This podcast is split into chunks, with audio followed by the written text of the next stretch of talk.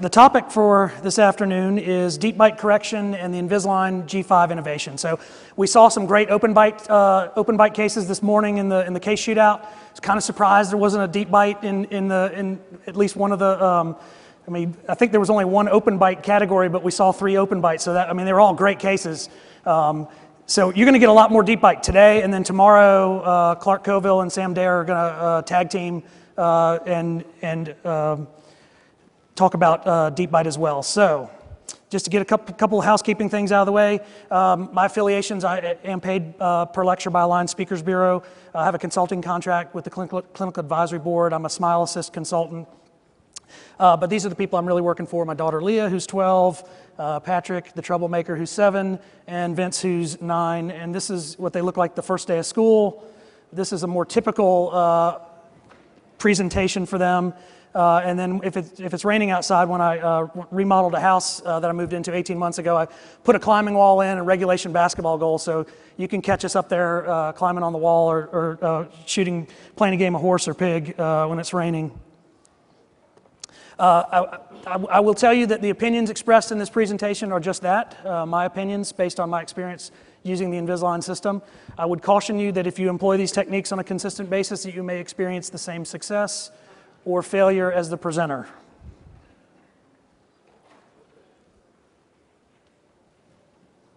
Moving right along. Okay, our objectives for this afternoon. I'm going to do an overview of the G5 innovations, uh, specifically the deep bite uh, correction. Uh, of course, G5 also included ClinCheck Pro. Uh, we'll show some case examples, and sprinkled throughout those case examples are tips, techniques, and some takeaways for you. There should be a handout at the back of the room. Um, you know, normally I've done those handouts where you just sort of print all your slides out, and those aren't very useful. This actually uh, was a distillation of this into one page of what I think are some helpful tips. So, just to give you a little historical perspective, so I started, I got Invisalign certified in 2000. Um, I cold started a practice in 98, had a lot of time on my hands. Uh, you know, those first few years, not many patients are coming in. Had a lot of time to think about Invisalign. And one of the areas where I, in early, my early Invisalign career from 2000 to 2005, that I really fell down and felt like I, I was not having a lot of success was with deep bite patients like this. Uh, I just really had a hard time opening the bites. Um, in a, you know, I saw it in 2004, Dave Paquette actually showed at the summit some uh, uh, bite ramps uh, that he used in, in, a patient. And when I talked with him yesterday, he said that actually the first time he started using was 2002. I learned about them from him in 2004 and started, really started using them the end of 04, 05. So from like 05 on, there are bite ramps in virtually every deep bite and normal overbite patient ClinCheck that I developed.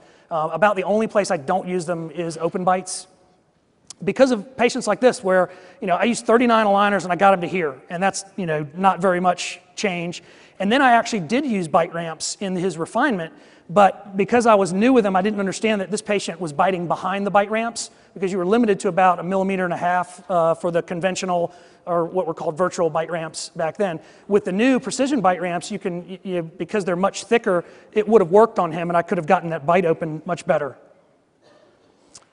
What is the rationale for treating Invisalign uh, deep bite patients? Uh, it allows you to start leveling the lower arch much sooner than, than I could with braces. Um, I'm thinking of the, uh, the severe deep bite patient who may have a lot of attrition, maybe doesn't even have any facial enamel on the lower incisors. How are you going to bond a bracket to dentin in somebody with 110% overbite and keep the brackets on? I mean, it, it, it, that is a very challenging. And usually those patients, the lower arch is more crowded, there's a bit more curve of Spee. so that's really the arch you want to get on as early as you can and also, occlusal coverage protects the, the teeth against tooth wear. And I can remember a couple of braces patients that were sort of anterior edge to edge bruxers, and you know, by the time I got them through their braces, they had lost another millimeter or two of enamel uh, from, from clenching and bruxing. There are some challenges uh, with using Invisalign for deep bites. The occlusal coverage causes transient posterior intrusion. This is great when you're treating an open bite, and we saw that this morning, and you can even enhance it, and I'll show you a slide on that. Uh, but when that happens, excuse me, in the deep bite patient, the mandible auto rotates, so it goes forward and up. Overbite increases and overjet decreases.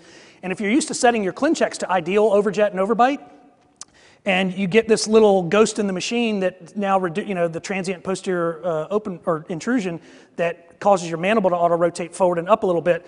You may find it yourselves with posterior open bites. You may find yourself with heavy occlusal or heavy anterior contacts and not really understand why that happened to you. Let's say you're trying to close upper spaces and you get a little mandibular auto rotation. You've set the ClinCheck to two millimeters of overjet now you've got 1.3 and you've got this heavy occlusion, your spaces won't close. So there, there are a lot of things that this transient posterior intrusion can cause, and I see them, you know, I see it get explained in different ways, but uh, you know, that's really the underlying thing. It's a transient posterior intrusion that introduces some vertical change that then causes some AP change. And your real world uh, doesn't match ClinCheck.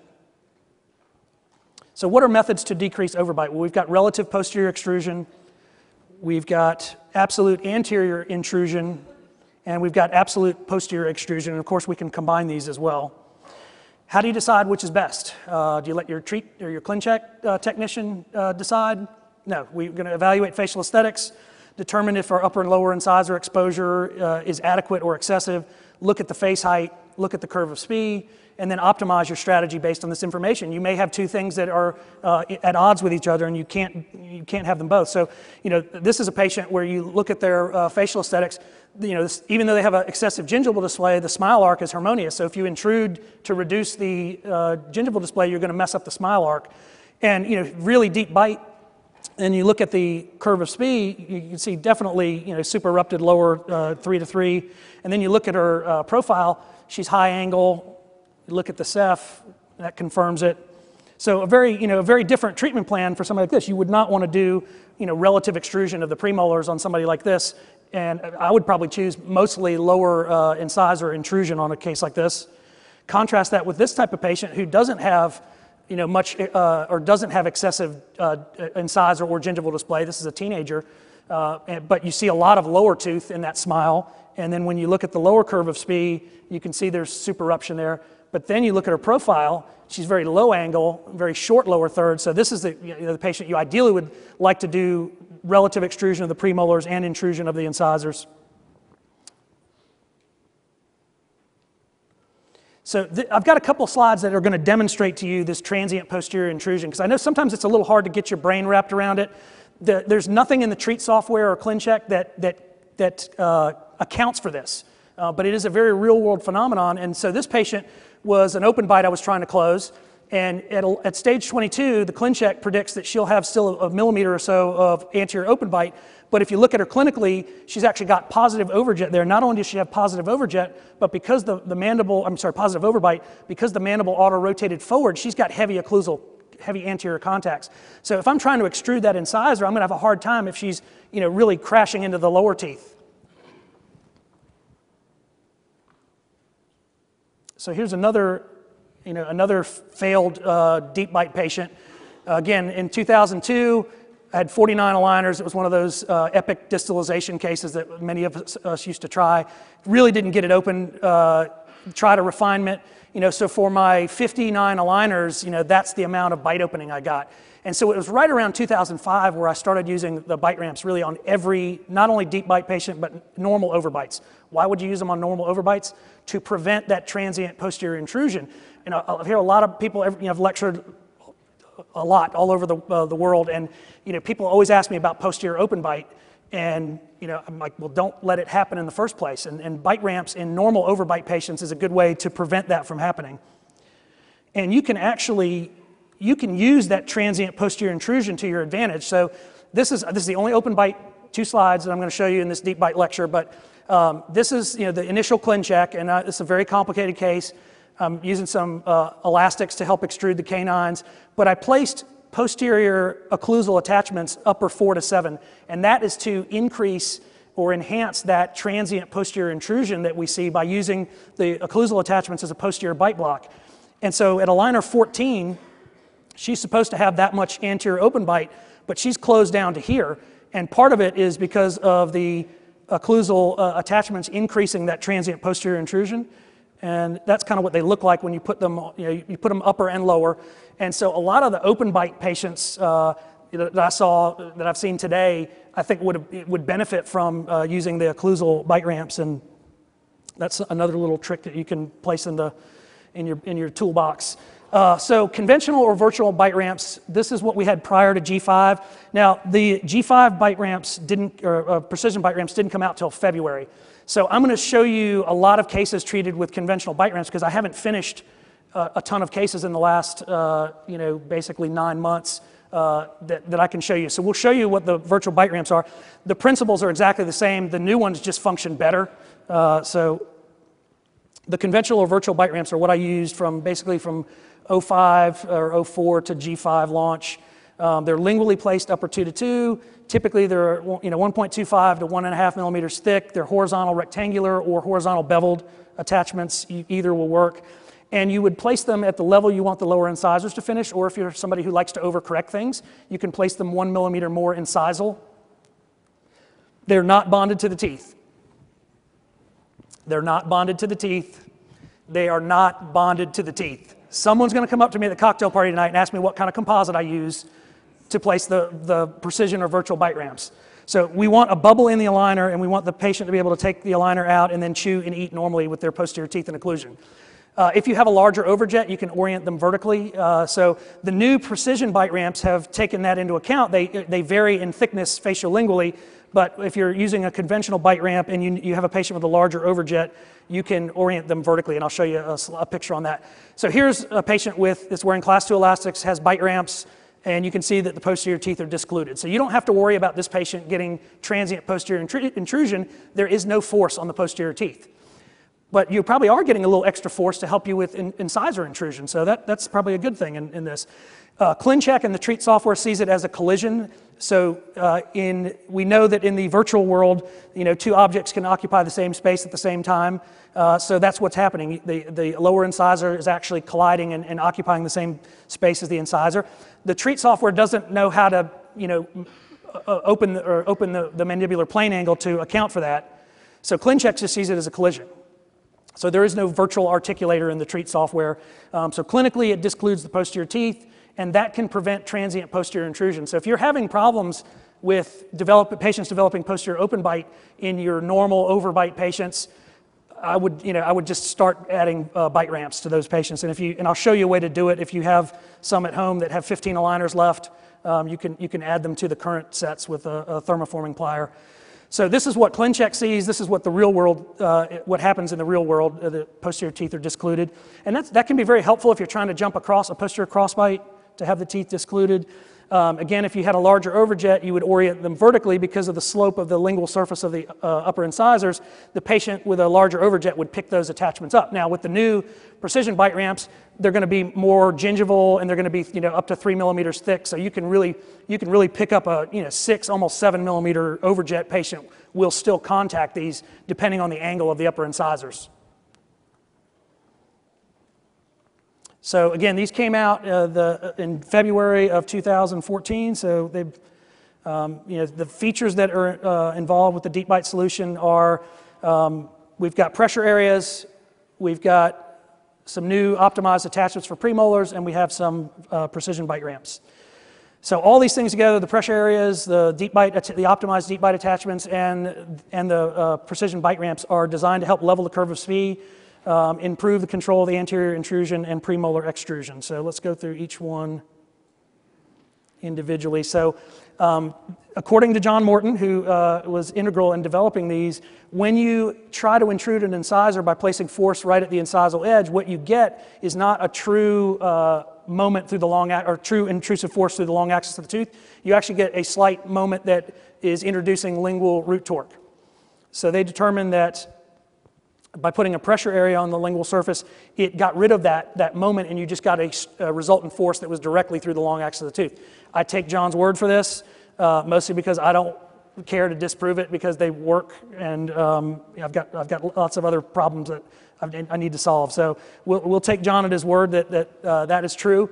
Um, so we also have uh, some, some optimized attachments for the premolars that are designed to, to do two things. One, to provide anchorage for your anterior intrusion, and two, if you need an extrusive uh, force on the premolars, they also accomplish that. And they do that primarily uh, by this uh, beveled surface right here that the aligner can interact with. Now, I will tell you that if you have a rotation or tip that you need to introduce on one of the lower premolars, then I would not use this attachment. I would, I would change to something, whatever you normally use for rotations or tip is, is what you should use because these, there's nothing about the design of this attachment that will assist with rotation or tip. Uh, and if that's the more important movement, that's going to give you plenty of retention. I mean, if you put a long vertical beveled attachment to help you with the rotation, that's going to be more than enough retention to assist with the intrusion. So that, that would be my one uh, caveat with using the optimized uh, premolar attachments. You know, they're, they're nice sometimes when you've got that really tight buccal occlusion where a horizontal bevel attachment won't fit very well without you putting it all the way down at the gingival margin. Uh, so I do, I do like them for that. And then with the precision bite ramps, again, the problem we're trying to overcome is occlusal forces on the posterior teeth that uh, lead to some transient posterior intrusion. So by discluding the posterior teeth, it eliminates those forces. And then here's kind of a close-up of the, the bite ramps on an aligner.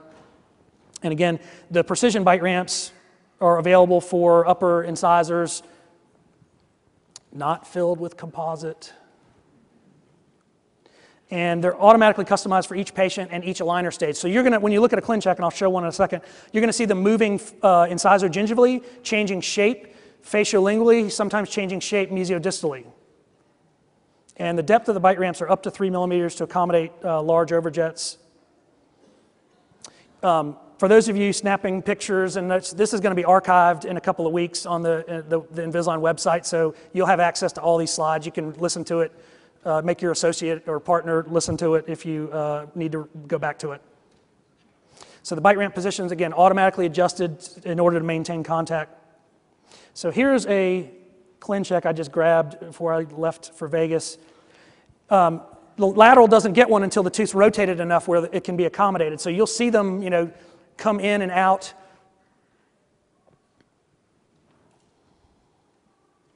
Now, these, these can be quite large, so you know you, you need to tell the patients uh, that they, their speech might be disrupted for a day or two, or if you're worried about that you know, speech disruption, you can switch back to a, a conventional or virtual bite ramp. Okay, so how do you get these features? So there's a new section in the online prescription form where uh, you're asked about how you want to handle the overbite. And so if you uh, check these sections, it brings up some other sub windows. So if you ask for, let's use some examples.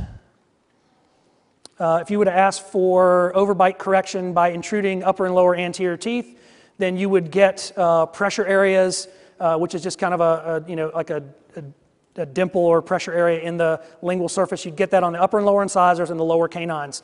Uh, John and his team determined that they're not necessary for upper canines to, uh, to intrude. Um, and then you would also get up one or uh, you would get at least one optimized uh, premolar attachment for retention, possibly two if there was, uh, if there was movement. Now, if you ask for just lower only um, or I'm sorry, if you ask for intrude anterior teeth and extrude premolars in the lower, you're going to get both uh, attachments, again, to support the extrusion, and then uh, you'll see uh, pressure areas just on the incisors. Okay, and then the next section is you can request bite ramps, and you can ask for them on uh, the upper central and lateral incisors. You can pick one or the other or both um, or you can pick the canines. Now, you'll get precision bite ramps on the centrals and laterals. If you ask for them on the canines, you're going to get a more of a conventional bite ramp. It will show up as blue in the ClinCheck, but it's not, it's not dynamic uh, and it's not automatically placed by the software like the uh, precision bite ramps. Oh, one other point with that is if, you're, uh, if, you're, if you have uh, intrusion on the upper that you've requested and you ask for bite ramps, you're not going to get pressure areas because obviously those two things are in the same location. But if you did want uh, pressure areas for the upper, uh, then you can request uh, the conventional bite ramps on the canines. I personally think I'd probably rather have the, the I'd probably rather go without the pressure areas on the incisors and I'd take the bite ramps on the incisors. That's what they'll look like on the canines. So they're basically a horizontal, rectangular, or beveled attachment that is now blue instead of red. So when you're intruding lower incisors, again, you'll get pressure areas on lower aligners. You can request precision bite ramps for the upper incisors. Um, And if you want the pressure areas on the upper incisors, when you're doing upper incisor intrusion, then you can request uh, conventional bite ramps on the canines. Another time you would use, uh, prefer canine uh, bite ramps instead of incisors if you're doing a, a mutilated dentition case where you're intruding the incisors, and you know that as soon as you start the intrusion, they're going to be out of contact, so the, the uh, bite ramps on the incisors won't be functional, then you're, really your only choice there is to use them on the canines. What does it, bite ramps do? They eliminate transient posterior intrusion. They disclude the posterior teeth to aid in crossbite correction. They add an intrusive force uh, to the incisors. And this is a theory of mine. I haven't been able to prove this mostly because I don't care to digitize and trace 500 cephs. Uh, but they may cause a slight clockwise rotation of the lower occlusal plane. What are differences between virtual bite ramps and precision bite ramps? Precision, the, the precision bite ramp location and facial lingual dimension changes dyna- dynamically to accommodate the patient's decreasing overbite and overjet. So they, they're going to move. Uh, they're able to accommodate larger overjets because of this and still contact the lower incisors. And virtual bite ramps or conventional bite ramps are still available via written requ- request in your special instructions. My thoughts on, on G5, I think it's great that the precision bite ramps are dynamic and that we can have some that are up to three millimeters wide because when you're trying to correct a, a you know, a moderate uh, class two that also has deep bite, it's nice to get uh, the, the bite ramp in contact with the lower incisors early in the treatment. But I will tell you, you know, a lot of times when a new change comes out, people kind of swallow it whole and just take it, you know, all or none. And you don't have to do that with this uh, G5 innovation. If you feel like that the uh, optimized deep bite attachments on the premolars, if you judge that you think you need more retention than that, that small attachment will give you, or you need to address rotations or tip, just change the attachment from the optimized to either whatever, you know, if, something to help you with tip or rotation, or a traditional horizontal beveled attachment if you think you're going to need more uh, retention. Where would you need more retention? Kids, short clinical crowns, you know, that, that might be more helpful to have a larger attachment. Okay, so I'm going to run through a, a whole series of, of deep bite patients. And again, because you know these cases were treated between you know 2009 and you know February of 2014, I'm not going to show you ClinChecks with the new uh, precision bite ramps. Principles are the same. You know, if anything, the, the, the new one should work better. Okay, so this is Ashton, and I used the teen product on her because she just was under the, um, she was 19 at the time, so we were able to use teen, and I wanted to try out when this teen product, uh, the teen product back in January of 2009 had only um, one power ridge that was on the labial of the upper incisors. They hadn't developed the lingual one yet, and they hadn't developed the lower ones yet, but I wanted to try it on her because she needed so much lingual root torque. Um, you know, this designation of angle classification doesn't exist, but if I were going to create one for her, I would call her an angle uh, class 1 division 2 uh, because she's basically class 1 buccal segments but has those retroclined incisors like a div 2 patient. So maybe when Proffit puts out the seventh edition of Contemporary Orthodontics, I can get that in there. Uh, but you know, severe deep bite, uh, you know, super erupted uh, incisors, So if I tried that in 2005, I think I would have failed miserably. You can see that her lower incisors are biting kind of right at the level of the CEJ uh, of the upper. Uh, so her problem list, uh, severe deep bite, super erupted lower 3 to 3, retroclined incisors, moderate crowding.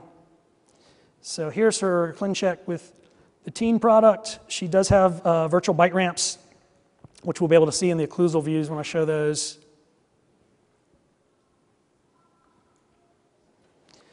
So here she's got some virtual bite ramps.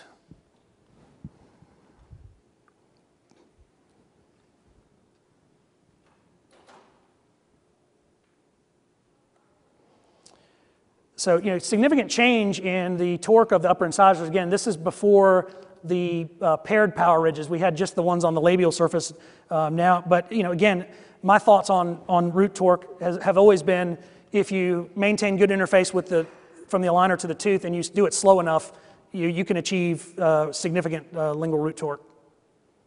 Here's the lower as well. Again, pre, that was treated prior to the lower power ridges. Sometimes with a lower power ridge, I don't want them because one of the things they do in a patient that has a very tight lower lip is they deflect the aligner away from the, the, the cervical part of the tooth, and that, uh, that edge of the aligner can really uh, irritate their lower lip. So again, if I know I can do this just by doing it slowly, then I, I'm not as reliant on uh, a power ridge that may cause another problem uh, by you know, solve one but cause another uh, patient management problem. So here she is, initial, and here we are at refinement, or the end of her initial aligners. So you can see uh, we've got a little bit more leveling uh, that, that, needs to happen in the lower, but we're, you know, we're starting to uh, open the bite up. We've gotten some good changes in the incisor uh, torque. Um, we've taken this molar and brought it into the arch to correct her. She had a crossbite at the upper left seven that was not on my problem list. And so here she is. So the bite is starting to open up nicely. Again, we haven't gotten any transient posterior intrusion that's fighting our overbite correction, so that's very helpful. So here's her refinement, which was 10 active upper and lower aligners, and then three overcorrection aligners for the rotation on the lower right too. Today, I don't, I don't stage things like that. I hardly ever use overcorrection unless it's for um, uh, virtual C-chain. Now with ClinCheck Pro, it's so easy for me to build over treatment of rotations into my final ClinCheck setup. So if you look at my, any of my setups in the last year or so, my, basically at the end, my teeth are crooked in the wrong direction or crooked in the other direction because uh, I, I, do tend to overtreat, uh, in, especially lateral incisor rotations, um, in out on uh, you know palatal displaced uh, laterals, um, expansion and, and, constriction for crossbite correction. I overtreat all of that, and when uh, overtreat I mean build into the regular series of aligners uh, that not at the end. So here's the refinement, and you know that's kind of what I want to see. Is I want shorter. You know, I, it, it's a little disheartening when you have a treatment that's you know 40 aligners and you have a refinement that's 40 aligners. So um, you know it's it's nice when you can keep them uh, manageable.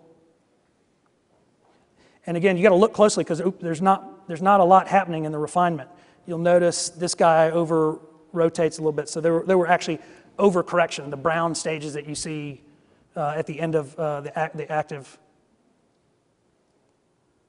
Final pan, final ceph. Here we have initial, end of initial, end of refinement. She got a little gingivoplasty and frenectomy. There she is healed up. And I've got some occluded photos I can show you in just a second. Oops. All in all, I like the new version of PowerPoint, but it, it updated all of my media files and did something a little weird. I don't remember this being that shaky.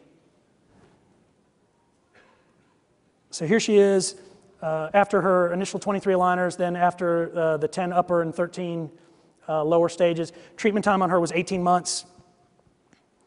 You know, I would tend to offer any patient that's going to be over a year of treatment AcceleDent nowadays. Um, not all of them will take you up on it, but um, little laser frenectomy and gingivoplasty. And there she is, final photos. So we've got initial, end of initial, final. Some close ups. She was on Accutane, which is why her lips look like that. That was end of uh, initial, end of refinement.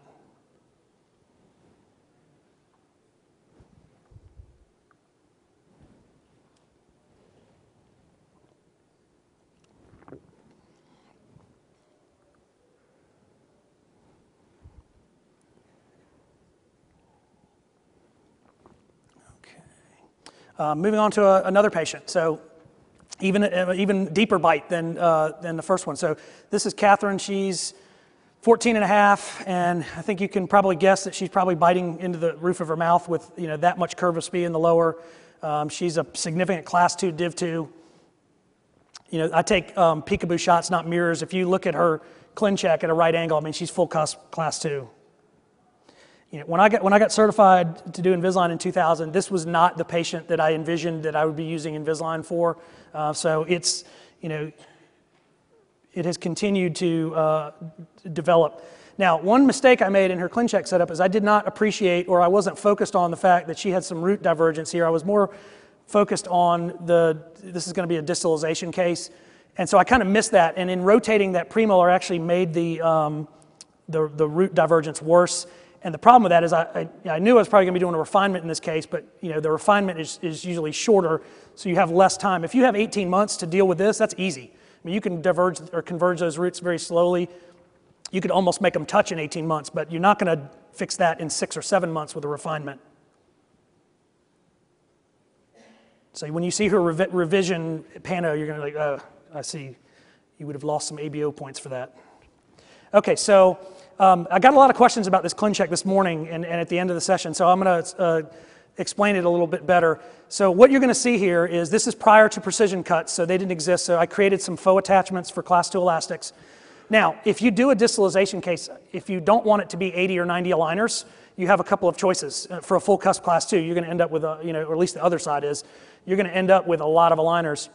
So what I'm going to do in her case is I'm going to do simultaneous distalization that's going to be backed up with class 2 elastics, and I'm going to just distalize until I get the uh, anterior crowding unraveled, and then you're going to see a bite jump to class 1 to simulate the rest of the class 2 effect, and that's purely so I, I can use a manageable number of aligners in this patient. Because if I'd done it all with distalization, it would have, you know, would have been 60, 70. So you notice she's distalizing simultaneously, incisor are changing, and then you're going to see a jump. And she was more class 2 on the left than the right, so I probably should have showed the left side. Um, just a little close up of what's happening in the lower arch. You know, basically, in, in a, you know, this is built into uh, the G5 innovation, so you can ask for, you know, uh, premolar extrusion and incisor intrusion. Um, but you know, back back then, when this patient was treated, we had to pretty much, you know, ask the technicians to do reverse curve NiTi with Invisalign. So you'll notice the premolars are extruding. Probably should have had an attachment on the four.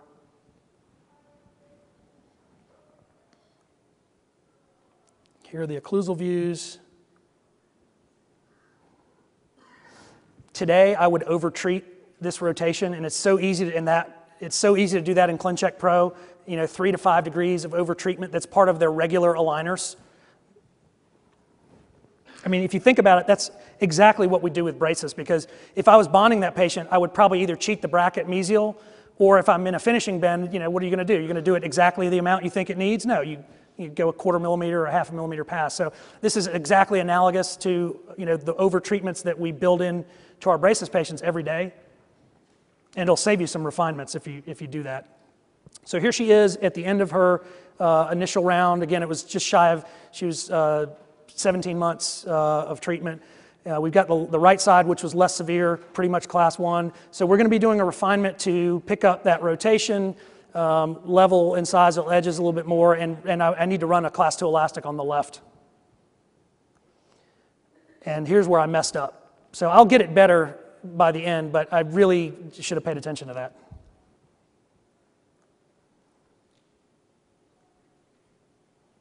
So she's opened up quite a bit. And so the, align, the revision came back. It had what I considered excessive number of aligners. Uh, so I increased them and then told her, and then went to one week wear. So we got about seven months, just shy of eight months of refinement. And again, she's going to wear an elastic on the left only. And you'll see it as a bite jump at the end of the ClinCheck. Occlusal views.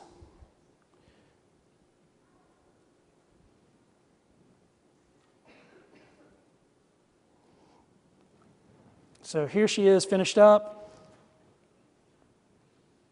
Uh, the one thing I, the one thing I didn't like, I wanted to e-plasty these, and I started to do it, and she was very air sensitive and asked me to please not do that. So we've gotten, gotten her opened up, you know, quite a bit. Oops, I went the wrong way.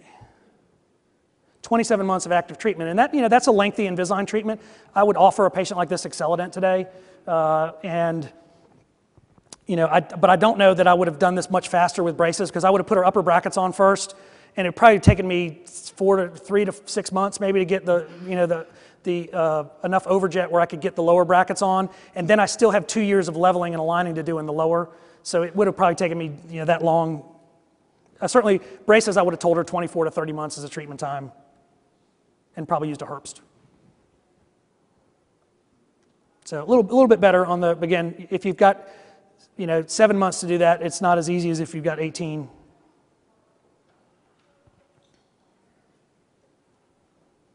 Final Ceph.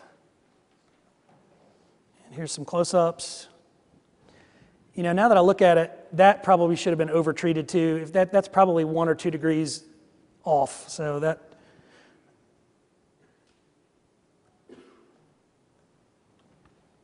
But you know, when people tell, you know, when I hear other orthodontists in my town or elsewhere, you know, telling people that you can't do, you know, arch development with Invisalign, I just it just makes me want to laugh because I mean I think you can, you know, these arches are as developed as I would want them for, uh, you know, if I treated her with braces. I don't think there's anything magic about any particular bracket or or wire. Uh, you know, you can develop nice arch forms with braces, and you can develop nice arch forms with Invisalign. And I don't think one has an advantage over the other. I don't think there are any magic brackets out there that can do this better. Um,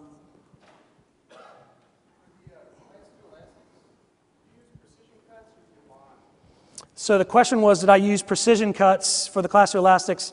In the first round, I didn't because they didn't exist. And I don't remember in the refinement if uh, because I generated those, uh, those um, from 3.1 and not Pro, it's not going to show you the precision cuts. And I don't remember. I think maybe in the interim, the precision cuts had been in, uh, introduced, so I probably I would have used it. You know, my, my preference is a elastic hook precision cut anywhere I can. Um, just I bond buttons only if I think they're going to help me derotate a tooth or extrude a tooth. Okay, so let's move on to Robert who sort of amazed me that someone would, you know, this didn't happen from age 54 to 55. So, I mean, this was a gradual, lifelong process, and he let this get to here uh, before addressing it. And he went first to the prosthodontist. Uh, his dentist referred him to the prosthodontist, uh, who's a uh, former, uh, or, yeah, somebody I, I work with some. And basically, the prosthodontist said, Well, I can't restore you like this. I mean, there's even, I mean, I think they even tried looking at the idea of opening the bite up, you know, increasing the, the vertical. Fortunately, they didn't try that because um, I've seen some really ridiculous uh, cases that look like that. Some of them from an institute that's near here. We'll say no more. So here's the uh, pan, it's missing a lower right second molar. And Ceph, and he's pretty much just, I mean, slam on edge to edge. Um, so we, we did um, plan for some class 3 elastic wear. Um, we're going to use bite ramps on both the incisors and the canines in this patient because as soon as I start intruding upper and lower incisors, the uh, incisor bite ramps are going to be out of contact. So we're going to need those canine bite ramps. He had 32 aligners. Uh, the treatment time was just shy of 15 months. He had seven visits, for those of you that care about those types of things. Um, he was a fair class two, class three elastic wearer. We wore him for about eight, eight of those 14 months, and we got enough. This is what I, uh, ooh, I should actually show you the ClinCheck first. Actually, I love to show this ClinCheck because I, I hear people gasp when I show it.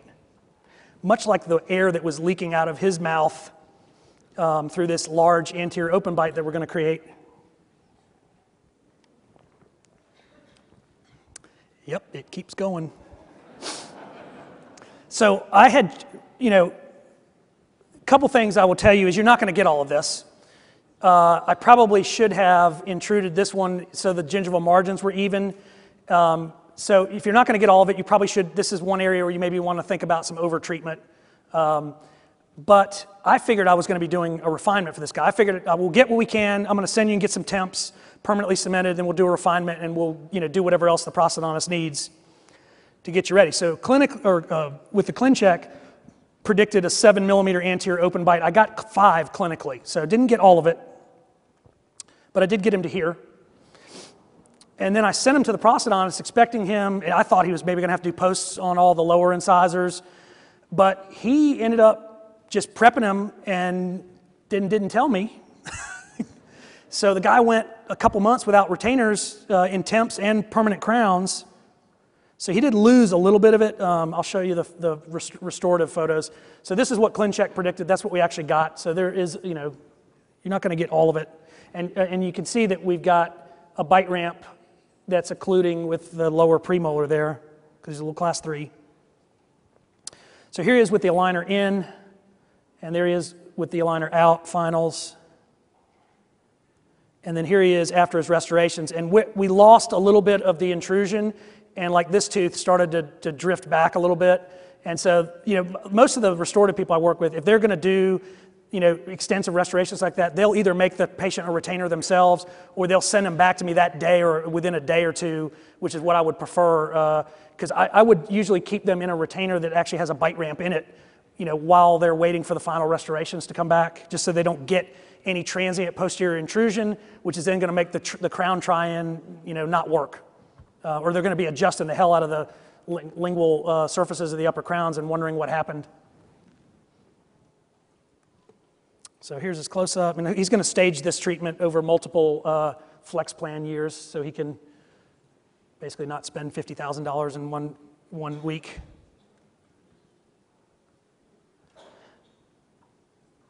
So you can see we've got some positive overjet now. And again, that, that does that that drives me nuts when that happens because we had them up there higher and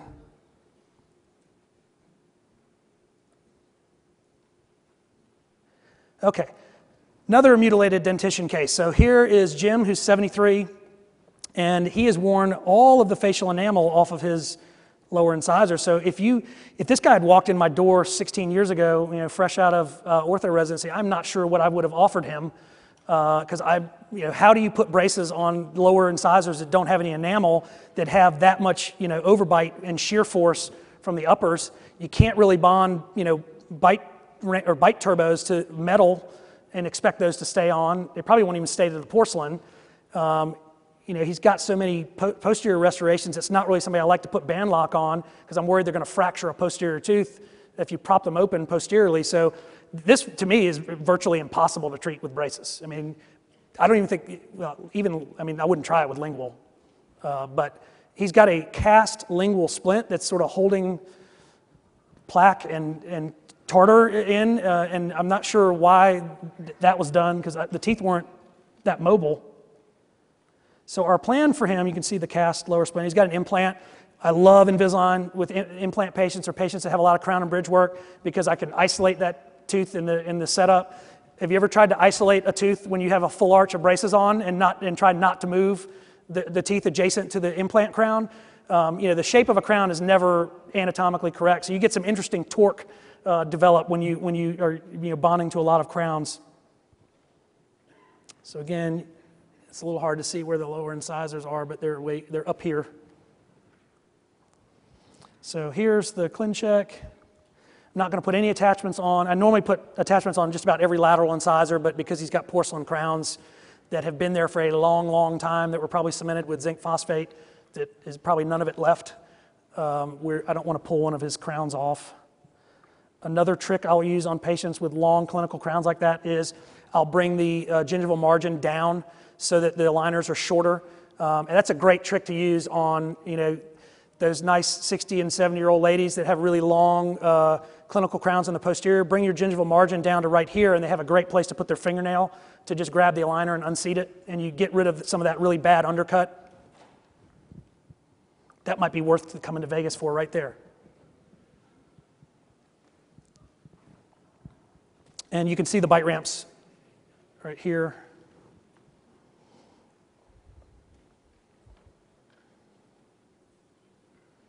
Occlusal views.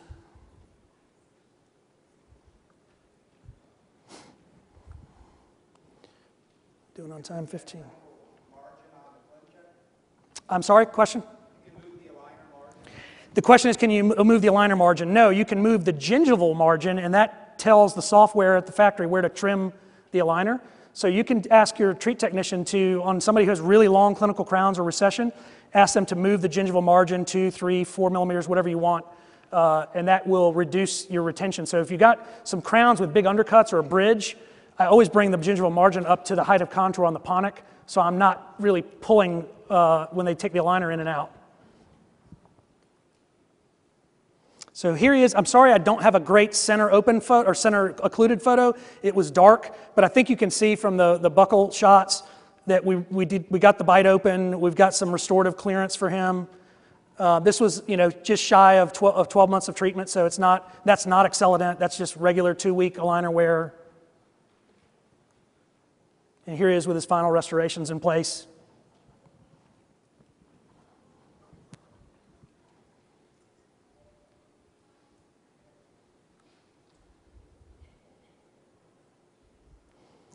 And we've got a bonded retainer. And final ceph. Okay, so um, that, that, that's all the clinical photos I'm going to show you. I've got some ClinCheck pearls for intrusion, and I've got one little, some, a little bit of bonus material because we're, we're good on time. We, we'll have plenty of time for questions. I rushed this morning because I was I had 100. This was 110 slides. I've been through 101 of them already in not that long. okay. So thinking about this new G5 innovation, um, if you know, be sure you have enough retention to support the amount of intrusion that you've requested. You know, the software doesn't really understand that some teeth are longer or shorter in the clinical crown than others. There's, no, there's nothing built into there to do a calculation of this is the tooth mass versus, you know, this is my incisors and the length of the roots of the incisors. So we've got, still got to use our, our brains a little bit with this. Remember, you can always choose not to bond an attachment, but you can't add one to the ClinCheck once, once it's been approved. Uh, so I, I, always build, and when I'm working with the residents in, at Chapel Hill, we always talk about, you know, we need to build everything into this ClinCheck we possibly think we might need. Let's be Boy Scouts. Let's be prepared. Um, and if we don't bond the attachment, that's fine. You know, I have lots of you. If you looked at a lot of my setups, we'll have attachments for you know lots of different scenarios. But my goal is to use the least number of attachments possible. If I can treat the case start to finish with no attachments, I do that sometimes. I mean, if they're if the teeth are uh, the aligners are very retentive. I mean, with a scanned aligner and SmartTrack, I mean, you get some good fit sometimes. If the patient has crowding, that's retention. And so sometimes, you know, we may add an attachment uh, midway or or partway through treatment, as the teeth get straighter and the aligners start getting a little looser, we may add an attachment for retention. So I'm saying build those in if you need them. And for attrition and supereruption, uh, or as attrition and supereruption occurs with incisors, you know, we know that the width of the teeth is going to narrow. I mean, they're trapezoidal shaped teeth. So don't forget to open spaces between the incisors to allow for the restorative dentist to create the appropriate proportions for the teeth. Um, you can create restorative clearance by using upper or lower canine and incisor intrusion and or premolar extrusion. And that's up to you to determine what is appropriate for that patient from your diagnosis and, uh, and treatment plan. That's not up to the, the treat technician in Costa Rica. If you leave it up to them, they're going to do what's most expedient, which is intrude upper and lower incisors, you know, as, until they get to the goal that you set for them. And that may not be appropriate uh, for every patient. The G5 uh, precision bite ramps, the pressure areas, and the optimized premolar attachments can all assist with these movements. How you decide to open the bite is, is up to you. It's part of the diagnosis. You cannot let someone who's not an orthodontist do that. Um, you know, for example, don't intrude upper incisors on a patient with inadequate upper incisor display on rest and on smile. I mean, I see that every time I go teach at UNC I'll look at a resident's ClinCheck and they're, you know, it's a deep bite patient and they're intruding the upper incisors four millimeters. And I go, well, where are the photos? And we look at the photos and this patient has very little upper incisor display, but that's what, you know, the treat technician sent back. And I'm like, well, that, they're not in charge of that. We are in charge of that. Um, and if it makes it a little harder for us to, to you know, open the bite, um, but we preserve the smile arc and preserve their youthful smile, then that's worth it. It's worth the extra work. On cases where the incisors are not going to contact the bite ramps or you will lose contact early in the treatment, that's a great place to use bite ramps for canines instead. So my uh, take-home message is transient posterior intrusion is a real phenomenon. It's unique to clear aligner therapy. It's not it's not accounted for anywhere in the treat software. So it's just something we have to realize is a real world phenomenon, just like a aligner that's really tight and you can't take it out because there's an undercut that the software doesn't recognize. But that's our job is to, you know, to clinically execute these things in the most expedient way possible. You can prevent posterior open bite from even developing if you use uh, precision bite ramps or virtual bite ramps. I, I, every meeting I've ever been to, someone comes up to me in the hallway and asks me for solutions to fix posterior open bites. And my answer is don't develop the posterior open bite in the first place. If there's no bite pressure on the posterior teeth, they're not going to intrude. Um, now, there are other reasons you can get a posterior open bite, under torqued incisors, you know, you did too much IPR in the upper, I mean, and you, you know, you've got an edge to edge bite. So those, you know, those things we still have to deal with. But, I mean, causing posterior open bites just because, you know, we had a virtual or precision bite ramp that we could have checked the box and we didn't. So I would, you know, I would suggest to you on all normal overbite and deep bite patients that uh, a, a bite ramp can help you in, in eliminating that transient posterior intrusion. That really, it causes a lot of, you know, problems that, that are, are not, um, that people don't always realize that this is a vertical problem that, you know, caused intrusion that then developed in, or became an AP problem. The dynamic nature of the precision bite ramps uh, makes, them, makes it you know, easier to use them in larger overjet patients. Okay, before we go to questions, I have a few little, have some bonus material if I finished early. Um, and so um, this is just like my little extra, you know, it's like getting that extra bagel in the baker's dozen or um, my little tip. So um, adding virtual bite ramps during treatment is just a few slides. So if you've got a patient that's got a posterior open bite that you think has been caused by transient posterior intrusion and you go home and they still have 15 aligners left, you can buy one of the uh, bite plane pliers from uh, Essex that Keith Hilliard invented and you can take them home and you can show one of your assistants how to do this. Um, you know, basically you heat the plier up, you, you squeeze it into the aligner, create a, uh, you know, again, if you're worried about where to put it, mark, mark the first aligner with articulating paper and then hand the rest of them to your assistant and say, do the rest of them just like this. Um, and you can, you, there's a, a, set screw on here that allows you to adjust the depth of the bite ramp. So you can make them, you know, as, if I, I would say to you, if you try to make them too big, you're going to puncture through the plastic. And if you thin the plastic out very much, they're not going to be very stiff. The, the ones that are manufactured by Align are really good. I mean, I haven't had any patients crush them yet, but you, um, you use it, heat the plier up, squeeze it, and then you can reinforce it with composite or blockout material if you're worried about the thin plastic then being crushed. So you don't have to do a refinement on these people um, you know, you can get through these last aligners. How would you add a virtual bite ramp uh, to a retainer or in-house aligner? Um, I do it by using the OrthoArch mini mold, uh, or sorry, OrthoArch anterior bite ramp mini mold. It's a little silicone mold, and I've got photos of this so you, you don't have to jot all this down. Uh, you fill it with composite or blockout material and then cure it, place that on the model at the desired height, tack it in place with blockout resin or composite, and cure it. And then you vacuum form your retainer or in-house aligner. You can either leave the, the block out in there or take, take it out. So here's the little silicone molds, and they come in a bunch of different shapes. We use them for habit cones in, um, in uh, thumb habits and tongue posture problems. I don't believe that tongue thrusting is a problem because your tongue doesn't touch your teeth enough times when you swallow. But if you posture your tongue between your teeth, that's a big problem. Um, but there's sometimes a little um, semantics with that.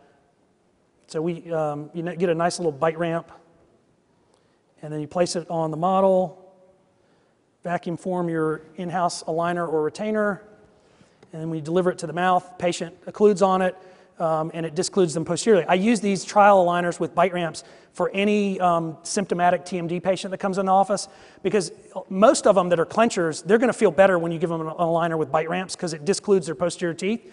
But there's one out of 100, one out of 1,000, you give them a bite ramp and their symptoms get worse. And if you've wasted 45 minutes of your life developing a ClinCheck and charge this patient, you know, whatever for aligners they can't wear or that make them hurt, it's not a good day for anyone. So I give them a trial aligner, bring them back in a couple of weeks and say, well, how'd you do? And if they say, my jaw feels so much better, I'm like, great, let's scan you. If they go, that hurt worse than anything I've ever had in my life, I'm like, well, I'll see you later. Okay, that's the end, and I will be glad to take questions. If you have